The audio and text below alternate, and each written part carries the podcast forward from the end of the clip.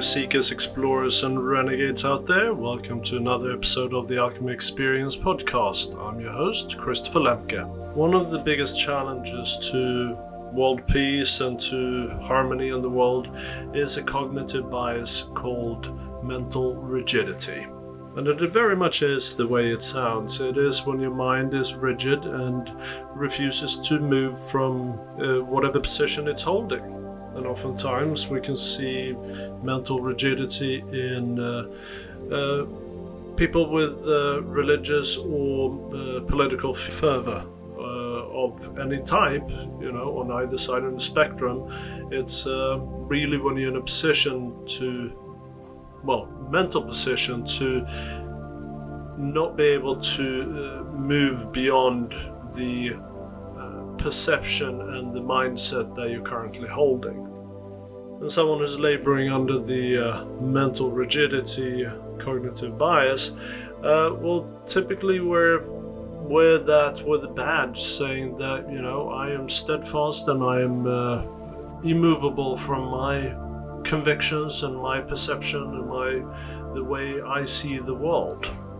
So, how do we approach someone with the mental rigidity, or how do we approach ourselves if we, you know, suddenly discover, oh, crikey, I am laboring under mental rigidity?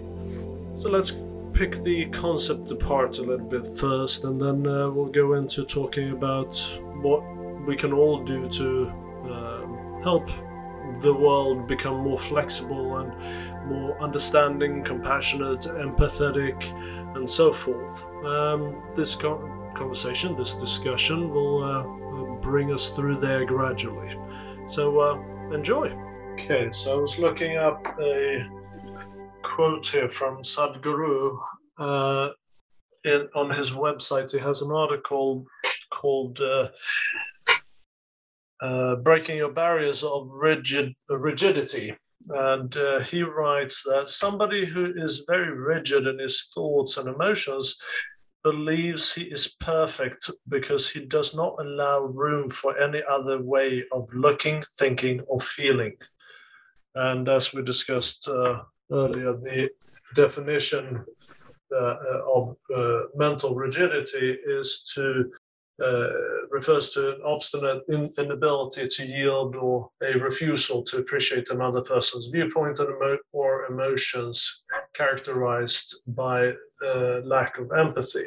When we look at re- uh, mental rigidity, and uh, from my perspective, this is a fairly new concept in psychology that is coming about, and it's not a term that I've uh, heard used a lot anyway, but uh, it is certainly applicable to a lot of the things that are going on in the world today. So we will look at uh, you know politics, religion, nationalism, and so forth, uh, sports, patriotism.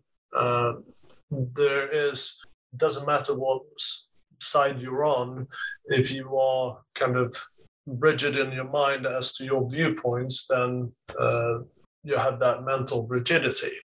Now, oftentimes this comes about uh, with the conditioning and that fear of going into the unknown. So, if you grow up in a certain environment and you take on all those belief systems and not allowing yourself to move away from that or seeing other perspectives or other points of view, then you, you're going to kind of suffer under the uh, this mental rigidity.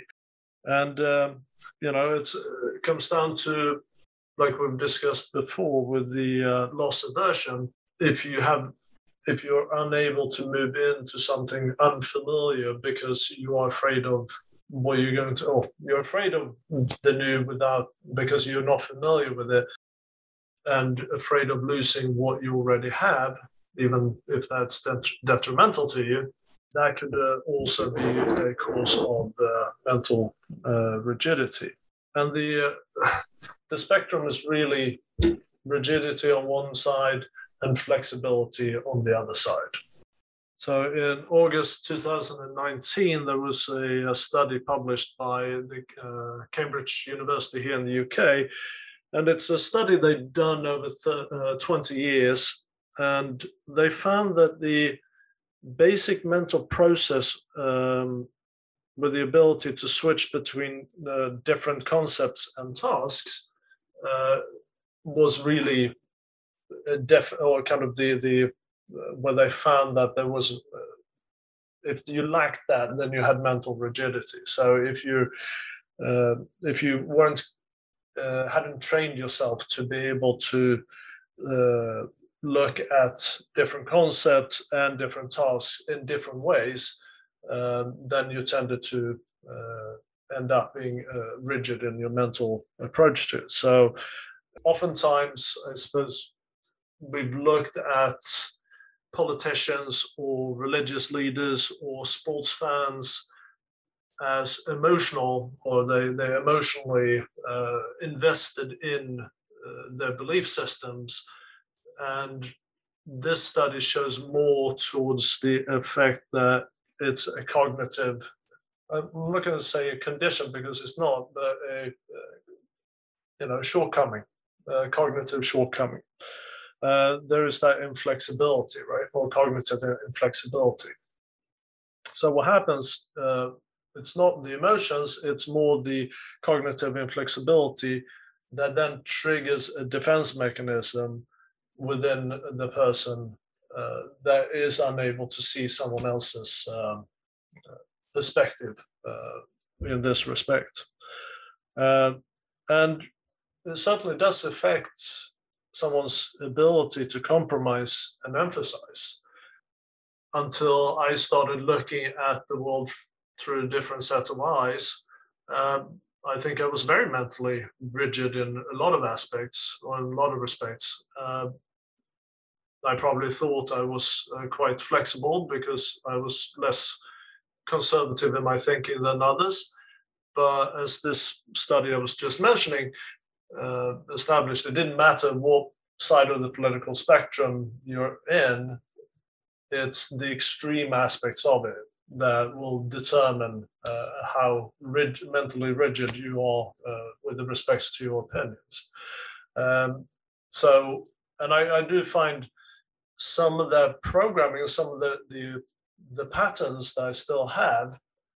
Now, thankfully, I can I have better ability of observing these and being aware of them within myself. But there's still some of them left there, and they do tend to ha- hold on to that rigidity that well this is how things should be. And i suppose one has to watch out as well because if if we you move on you be, kind of go on to this path of of self development uh, that could be the only right path. And uh, we talked about this in uh, previous episodes with spiritual bypass that some of those aspects can play in as well. You get fixed in your mind that this is the only way to do things rather than looking at how other people want to solve the world's problems, if you like. So, oftentimes, what we can see with, and this is going to hopefully lead to some uh, solutions for in your minds here, if we look at uh, radicalization, uh, you know, divisive partisanship and relig- uh, religious fever and so forth uh, all stem from mental rigidity. Uh, and it's that inability to see that there are other ways of doing things, other ways of uh, creating a society, there are uh, other ways of solving problems in society.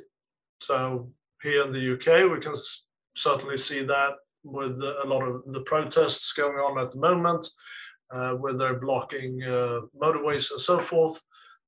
I have no judgment as to one way or another, uh, but there's people that obviously sit in traffic and they're not going to be they're not too happy with it and they then form an opinion about these protests uh, that can then uh, depending on how they look at it if they if they feel triggered by it they can then go into uh, that mental rigidity around having an opinion about that.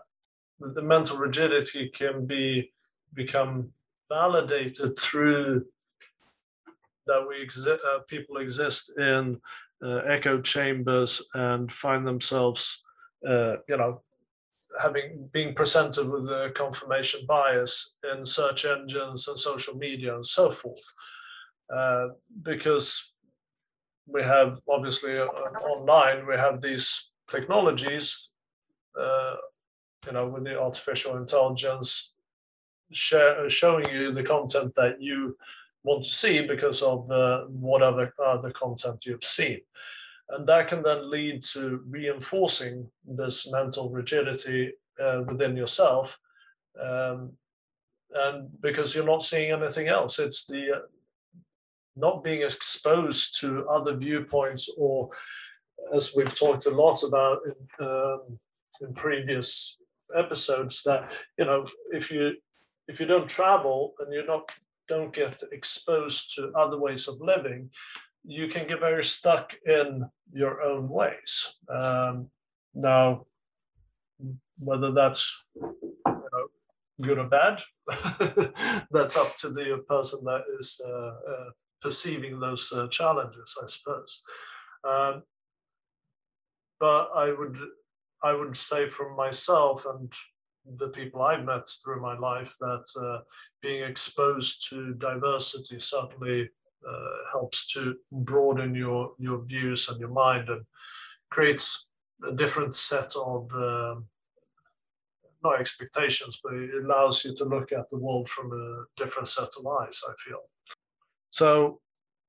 Uh, what we find is that there will be opportunists that look at uh, collections in society or you know tribes in society that will use uh, the mental rigidity as a tool to control.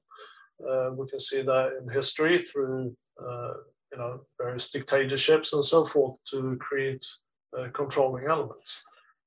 I just wanted to kind of take a interesting kind of primrose walk around this too. That I think a lot of it has to do with belonging for a lot of people, and so I think, for example, like if you're if you're a Mindvalley person, people know that you have a certain, you know, way of being. And if you're on this kind of a place, then people kind of so there's there's almost like kind of a stereotyping based on those kind of things that people belong to, so to speak. But I think a lot of people end up looking through the filter of those things that are personally curated for them with their search engine. And then from there, they go out into the world. And I think a lot of people kind of have this need to be a part of a somewhat of a secret society, et cetera, because only people in my tribe, quote unquote, understand me or get what I'm doing.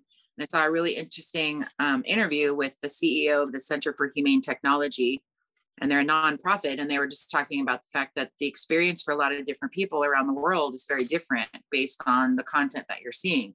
So, therefore, um, was saying that specifically there are a lot of content modulators, specifically in the United States. They have apparently like 30 to 50,000 of them, but around the world they don't. So 80% of the feeds that people get around the world are unfiltered until somebody can get to them, whereas they have more regulators closer to where their donors are.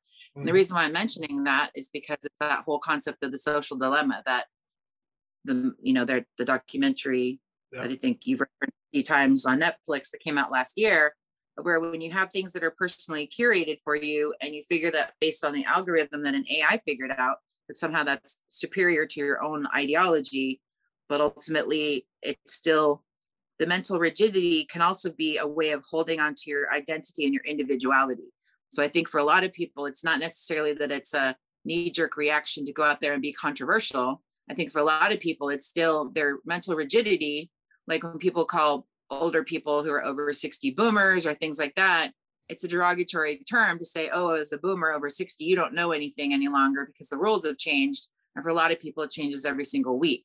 But that's the part about where I think the mental rigidity, at least to me, the way I see it on the other side of the fence is that it continues to allow you to, to, to stick to your guns. And the more that you can dig in and stick to your guns, the stronger that your convictions can become. And there's a zealotry that's occurred with a lot of different people with that stuff. So I think Absolutely. that people's rigid or cognitive rigidity, it becomes something of where if I am part of this group, do you need to lock, stop, barrel come along with them 100% or even within the group are you allowed to have your own individuation and ideology? So that's a question and for a lot of people it's not they're not capable of that but then you also have in mental illness where the rigidity is cognitive and there's nothing you can do to get off of that and people oftentimes turn to medication which mm-hmm.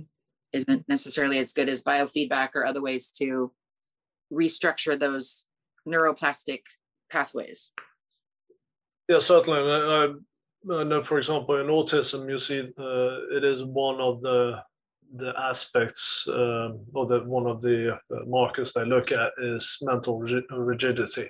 Uh, it's very to see the world very uh, out of very black and white eyes. You know, it's either this way or that way. It's either my way or the highway.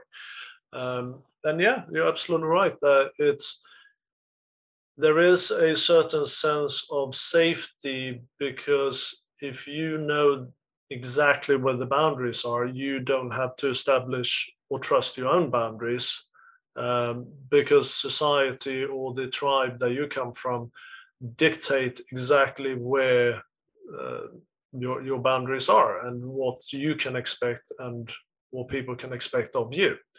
Um, I mean, that's I spent uh, some time in the military, and that was definitely one of the comforts of the military because you didn't really have to think for yourself. You just did what you were told, and you knew exactly what you were supposed to do, and you had your tasks, and uh, it was um, a certain, uh, uh you know, mind holiday in that.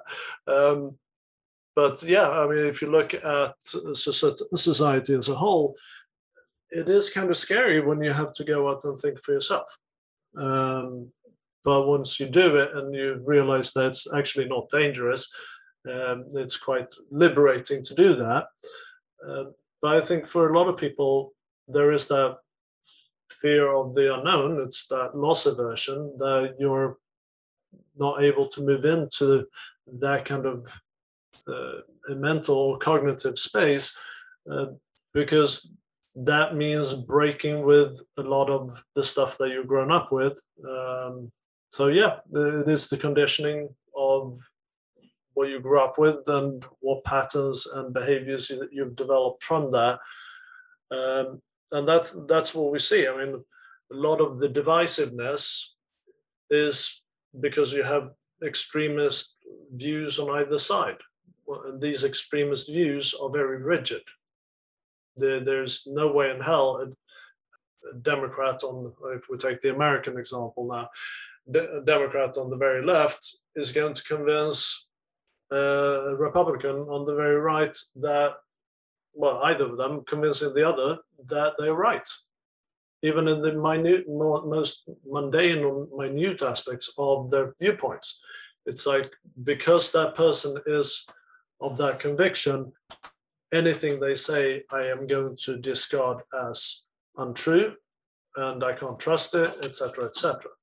So you it creates that uh, the inability to see anything from anybody else's point of view. I feel for myself, in a way, it's the, one of the challenges of kind of going on this path is to try and see, uh, fr- uh, you know, from anybody's point of view, wherever they're from, kind of starting to ask, okay, well, if they think this way, why is that? You know, where does this come from? And I think we'll come to this in a minute, but it is very much about showing up and, and kind of taking that approach as an individual.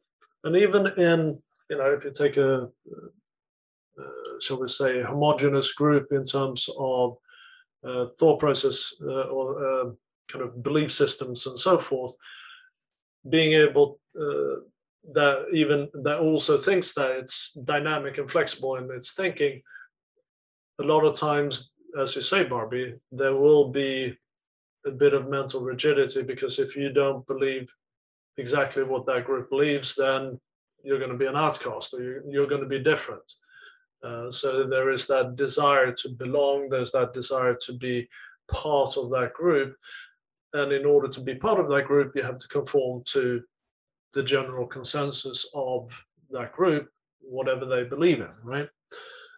So we, we can go from one belief system to another, you know, whether that belief is sports, politics, religion, whatever it is. But having that, you know, go from one system to another and it will still hold on to that mental rigidity. So the mental rigidity in itself is a holding pattern. It's it's a safety net. It's a defense mechanism, and so forth. So it's that cognitive uh, inflexibility that uh, actually needs to be solved, not necessarily the belief system, because anybody can believe whatever they want. It's uh, developing that the ability to view things from a perspective that may not be one's own. So we can start looking at okay, well, why do they think that? You know, removing some of this judgment.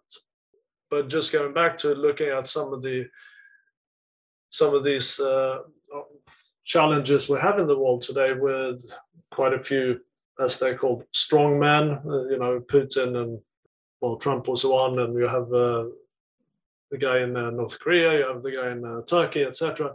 So there, um, there are these strongmen that use key aspects. So in Russia, it could be nationalism. In uh, in uh, Turkey, it could be kind of a counterbalance to the secularism and so forth.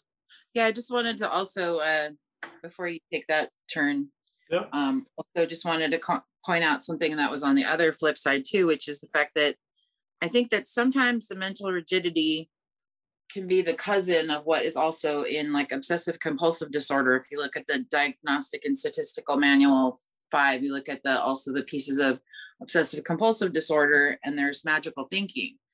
But that magical thinking, the people that I've known who indulge themselves in that they manifest amazing things because they literally allow themselves to step out of the confines of their kind of you know limitations of what they're told they can or cannot. And it's interesting because as a clinical diagnosis it's something of where it states that this magical thinking makes them completely out of touch with reality but yet they're living this life where they're just everything is magical. So you know to me just in and of itself between cognitive or mental rigidity and magical thinking, I will take some magical thinking, please. And then I'll take a second helping and then some more. But it's still, I think that that is that whole concept too of like, you know, oh, well, you're thinking outside of the box. And oh my God, you having this. But you have these visionaries in our world in the sense of where you have the Edisons and you've got the Colonel Sanders and the other people too that it's that mental rigidity of where they're great story like you know inspirational for people because you know it took them a thousand or more times to be able to continue on and on with their same stuff. I mean you had nikola tesla who had potatoes that he was lighting up in the middle of the fields in the middle. I mean i would have loved to have seen that. But it's still from that perspective the mental rigidity can also be something that is to your benefit. It's the no i see that even though i'm part of this collective this feels like i need to do something else. And i know that um, when i was in rome in italy there are all of the sarcophagi of a lot of the different people throughout history and copernicus and galileo and a lot of the marble sepulchres are there. And you just you stand there and you look at the fact that you know this person galileo and copernicus and these other people it's like they were willing to stand up for what was heretical at the time of their coming out with what was scientific things that they had been able to discover. And you know after the fact posthumously people can say oh yes they were right etc but it's still that for a lot of people that conviction level too is like how much are you willing to be on the line for your rigidity? And for some people it will be to the death. But then the magical thinking part can also take you into a place where you can kind of break through that construct and allow yourself to go into completely different places that are oftentimes more beneficial. So i just wanted to put that out there in a kind of a positivity thing because that is also form of mental rigidity but a lot of times people don't share that kind of stuff that's going on in their minds because people won't believe them. Well i think that is i would put that down to being if you say mental rigidity with someone who is well aware of their boundaries i would put that in a category of determinism someone who's determined uh, as opposed to be mentally uh, mentally rigid. Mentally rigid, you lack uh, empathy for someone else's point of view, uh, and I think if you take uh, Tesla and these guys, they were single-minded. They were focused on the the beliefs they had, but that didn't necessarily. Yeah, I know for some people, for a lot of these visionaries, they are they dismiss anything that isn't uh, related to their their own uh, their own uh, purpose.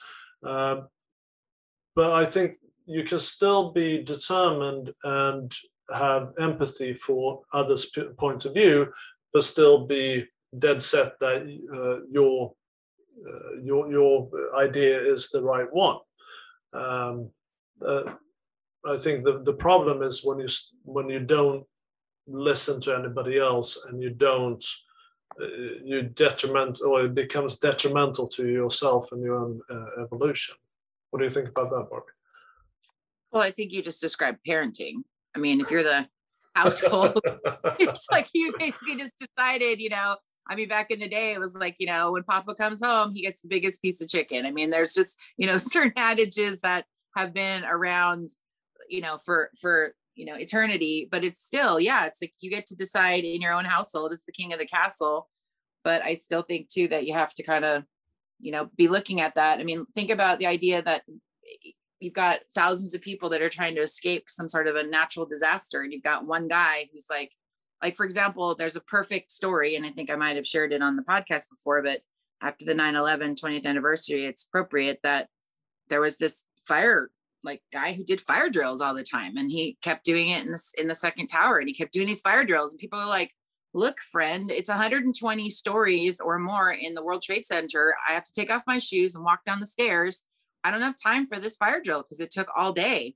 And he insisted on them doing it every six months and they hated him for this and they made fun of him for that but that guy ended up literally having everybody orderly you know he went up i think two or three times and then the final time that he went up he perished halfway through as the you know the second tower went down. So you look at something like that and that man obviously had some sort of a heroic destiny but he was so rigid in his thinking that we will do fire drill every six months every six months well why was the guy in the other tower not doing the fire drills every six months and forcing those people to do that? You know what i'm saying? It's like so when you really think about it objectively on the outside you think to yourself i would want to i would have wanted to have been in that guy's building because i would have gotten out. Whereas everybody else made fun of the guy and were like ah oh, no and then the other people they didn't make it. So that's the part too about if you have something after the fact of where people all got out of a dangerous situation because this one guy came forward or this one woman or whomever came forward a child i don't care who but someone came forward and said i know the way. Let's get out here. And everybody decides at that moment in a dark tunnel where the, everything just collapsed. Do we follow this person or do you follow that person? And this person is going to take you into this thing but they don't know either. They're literally just going through their instincts as well. So what do you decide for yourself in those spaces? Because i think it's a lot of times the emergency situations that trigger the fear and adrenaline which then puts people into kind of these primal emotions and that's why i think all this kind of fervor you're talking about ends up kind of exploding places where it's not appropriately supposed to be in that space. So that that's the part about where do you end and where does the collective start? Well that that's an interesting point of view and i, I think for me, the distinction there would be that he did that out of empathy for his fellow co-workers. That you know, damn it, they they were going to be safe if there something happened, right? Yeah. Uh, it wasn't just him doing the fire drill for himself. Uh, so I think the there it was, you know, rigidity of mind but with the twist that he was uh, doing it for um, out of empathy uh, to make sure that you know his people were going to be safe. Um, now, rigidity of mind oftentimes is displayed as something selfish. It's something you do. Um, you you hold your views to protect yourself you don't hold your views to protect others necessarily, even though it might be, you know, under the guise of patriotism or, uh, you know, religious freedom or whatever it may be. Um, does that make sense? Mm-hmm. Absolutely. Yeah. So it's, uh, but yeah, no, I mean, like anything else, uh, it's not black and white. I mean, the the you give some very good examples of where rigidity of mind has allowed us to uh, evolve as as humans if you take Tesla or Edison or any of these uh, great inventors, if they hadn't been so determined, I think Edison failed a thousand times before he actually found the right combination of materials to make the uh, light bulb. Um, and if he hadn't been so rigid, rigid in his mindset, uh, we might not, we might have had to wait uh, another few years for the uh, incandescent light, right? So yes, there there are often uh, these uh, variations that we can look at, but in that case, again, you know, inventors typically don't invent something for themselves. They see a problem that they want to solve. They see something they want to solve, and that solution will oftentimes uh, benefit a lot, lot more people than themselves. No, I mean certainly we all benefit from being determined, having some of that rigidity of mind for sure. Uh, but yeah, if you if we look at society, just going back to some of the, you know, the, the challenges we have in the world right now, is that there is, because we have, we can see a lot of this rigidity of mind in or mental rigidity in the world, that there are a lot of people that take advantage of it. Um, and uh, that's certainly a challenge that is one to be overcome. And the pitfall I feel a lot of times is that people try to convince others of how wrong they are or how right they are themselves. Um, and that oftentimes just kind of makes the rigidity even more rigid and makes the person more de- uh, dead fast uh, or steadfast in uh, in their own belief system that they are not going to change their mind, whatever is, uh, you know, whatever is being presented. So there's that sus- suspicion of someone else's point of view if you have that rigid mindset. So from a personal point of view, if we are rigid in our own minds and we can't see, for example, if there's an experience that someone hurt us or you know we come out of a trauma, whatever, if we can't see how we could learn something from it, then we are going to be stuck in that victim trap and we are not going to be able to move past that. We're going to leave an aspect of ourselves in that experience.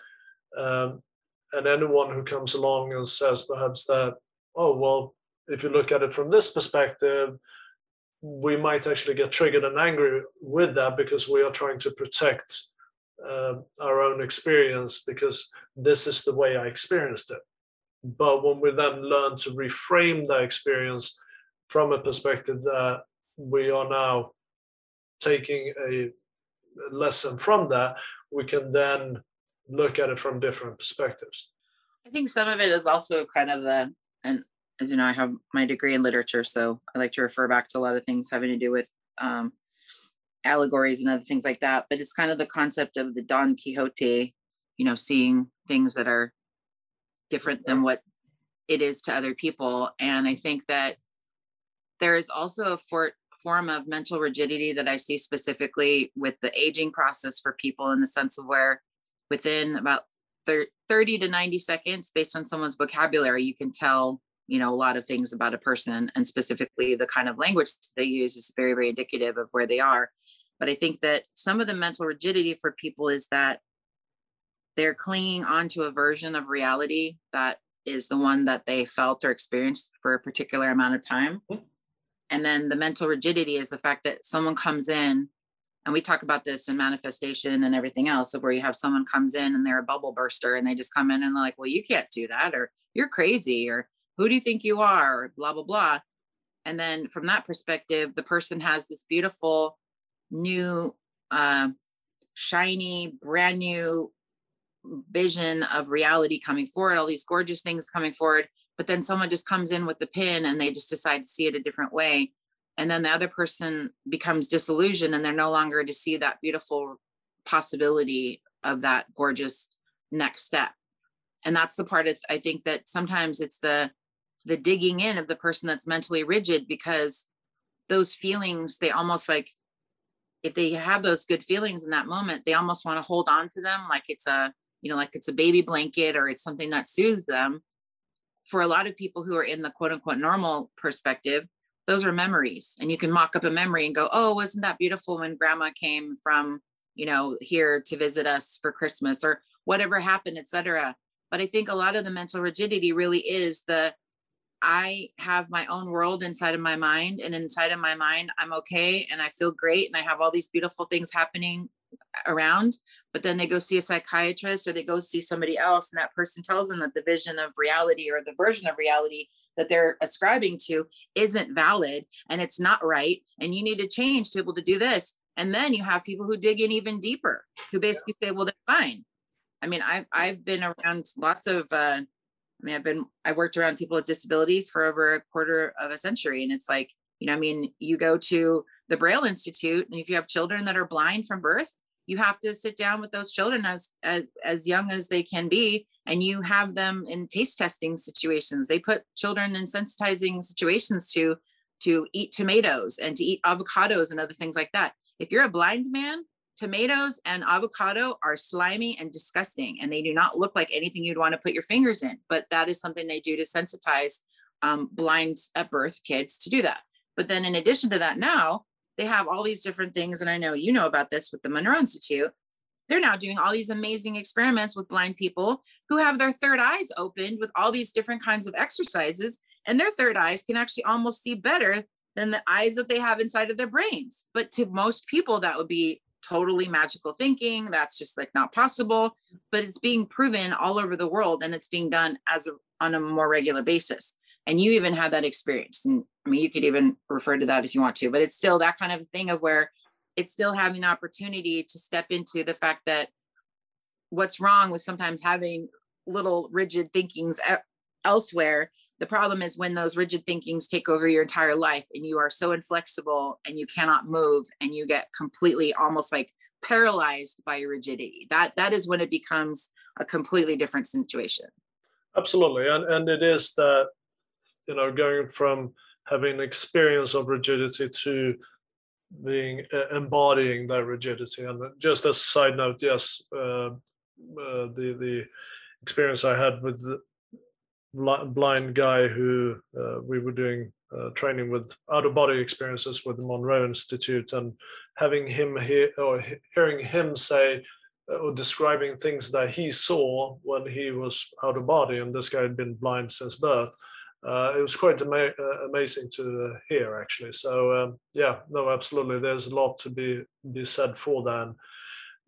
Absolutely, that's you know I, think when it comes to a lot of the discussions now going on, you know, in these times of vaccinations, and uh, uh, I don't kind of subscribe to any particular camp, but uh, there are, you know, you have your anti-vaxxers, you have the people that, you know, uh, subscribe to the vaccination program, what have you, and um, there is this rigidity around science, right? either camp will claim that science supports them, and you know, by God, if uh, anybody says anything against it, then you know you are a traitor to the human race, whether you're anti-vaxxer or not. You know, you're on the polar opposite, and this is the extremists. It creates these extremist camps, right? Um, there, there is less inability to see anybody else's point of view than the one that they've established for themselves. So, you know, when it comes to belief systems, people that are diehard atheists, they can't, you know, they can't believe the stupidity of someone that believes in something higher. Or you have someone who's religious fanatic that believes that if you don't believe in my God, you are, you know, heretic. Her- yeah, heretic. Um, so the so the, there's there doesn't matter what side you are, as long as if you are on an extremist aspect of a belief system, you have you are t- most probably going to suffer under mental rigidity because there is that inability to see someone someone else's side and the, you lack empathy for their point of view. Um, so there, there's this so it becomes this subconscious resistance to a world that exists outside of the sphere that you exist of, uh, within yourself. So, you know, what, how can we approach this from a different perspective? Um, you know, how can we solve this ch- these challenges uh, helping others? So, if if you're talking to someone who, who's got extremist views, trying to convince that person that they are wrong is, like Barbie was saying, is only going to further uh, strengthen their belief that they are right, uh, because that is their safety net, that is their safety zone. So telling them that they're wrong is only going to tell them that you know they're not safe, and they that is as humans that is not something we want to believe, um, because then suddenly things are going to unravel around you, and then suddenly you are in a very uh, precarious situation as a human being. So the in terms of helping others, it's really accepting the journey they're on. So for me as an individual, the only thing I can do to uh, help those that are of extremist views is to accept that that they're, that's their journey and to uh, show compassion for the you know the child version of themselves that exists in there that doesn't have that rigidity of mind that have uh, you know is full of excitement is full of uh, imagination and so forth that you know there is nothing but uh, possibilities to them. Having objectivity while maintaining boundaries like we talked about before that you know you, you can look at someone else's point of view without having to agree with them. You have your own boundaries you have your own belief systems but allowing yourself to objectively look at an experience or a situation will allow you then to show compassion and acceptance for someone else's experience. Um, and we've said this many times before as well, you know, we're all sitting here having this uh, conversation, but we're all going to experience it from different perspectives. So, this experience that we're all having together, we're all having different experiences. So the experience in itself is an illusion. So being able to look at Barbie's experience uh, through her eyes will allow me to then open my eyes to uh, different possibilities away from my own experience. Also, allowing ourselves to have an eagle eye kind of perspective or a bird's eye perspective of the world and the experiences that we have. So an experience, uh, any experience that you have is going to have a lot of uh, impermanent, impermanent uh, aspects to it. You're the only permanent aspect to any experience that you have. But that you can then look at that and go, okay, well, I can look at this experience from probably a hundred different perspectives, and allowing yourself to uh, do that will then show others that it's possible to do that too. I know quite quite a few people that get quite annoyed with me when I take a, an objective point of view, um, because that's the rigidity of mind that if you don't hold one particular point of view, then you are, you know, flimsy or you're not, you know, you're you're just out there as it were. Um, but holding fast in my belief that that's the way I'm going to show up. Uh, that that helps me in my process anyway. Um, and then allowing yourself to build bridges to show others that you care about their opinion.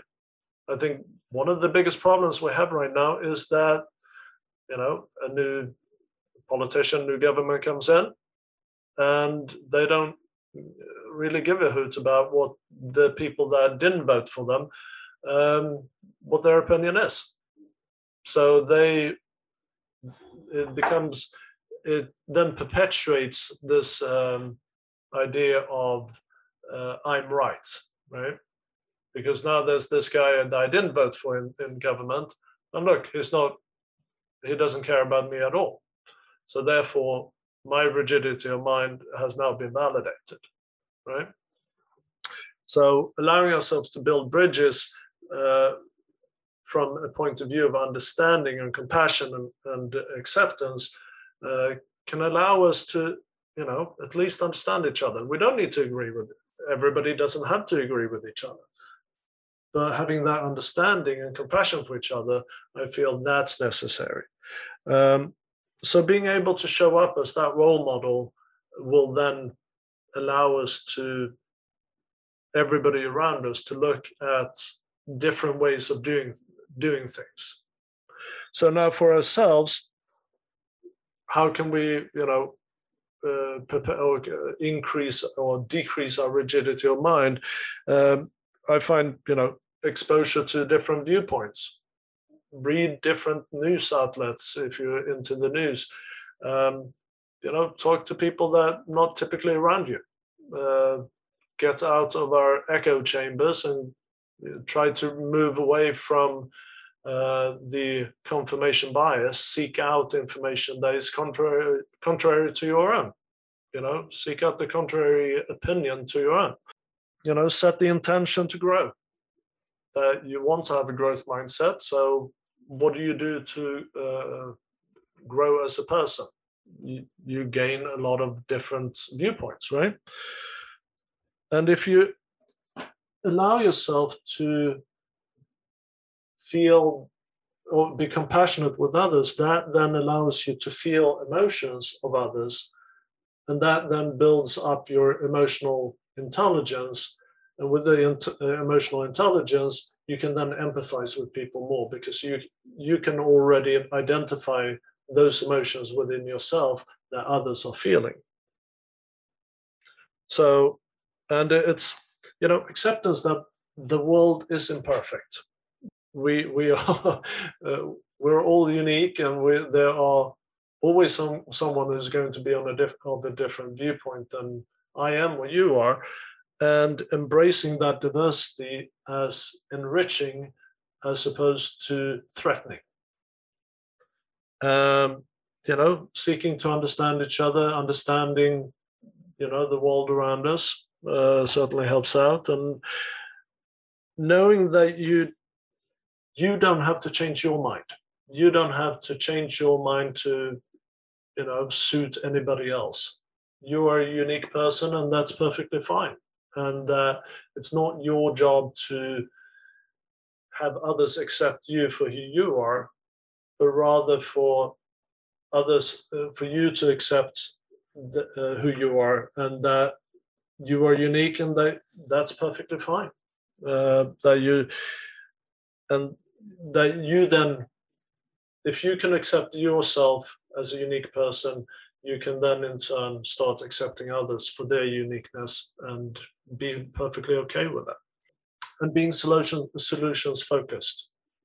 I think a lot of times when people find themselves in this rigidity of mind or mental rigidity is that they they complain about all the problems that exist you know whether that being immigration or you know uh, you know taxes or lack of jobs or whatever it is, there is the the inability to see the possible solutions because solutions will require to work together with people that don't necessarily hold the same viewpoint as you. So uh, changing your mindset to being solution focused and allowing yourself to see the abundance as opposed to the uh, scarcity in the world also helps towards that. You know, seeking to be the best version of ourselves and showing up as role models is the best way to keep ourselves away from mental rigidity and to show others that you know there is another way of approaching things so i appreciate everybody showing up today and uh, listening in and i hope hopefully you gain some uh, insights and uh, some uh, valuable aspects that might uh, help you on your journey. So thank you and uh, hope you have a wonderful day.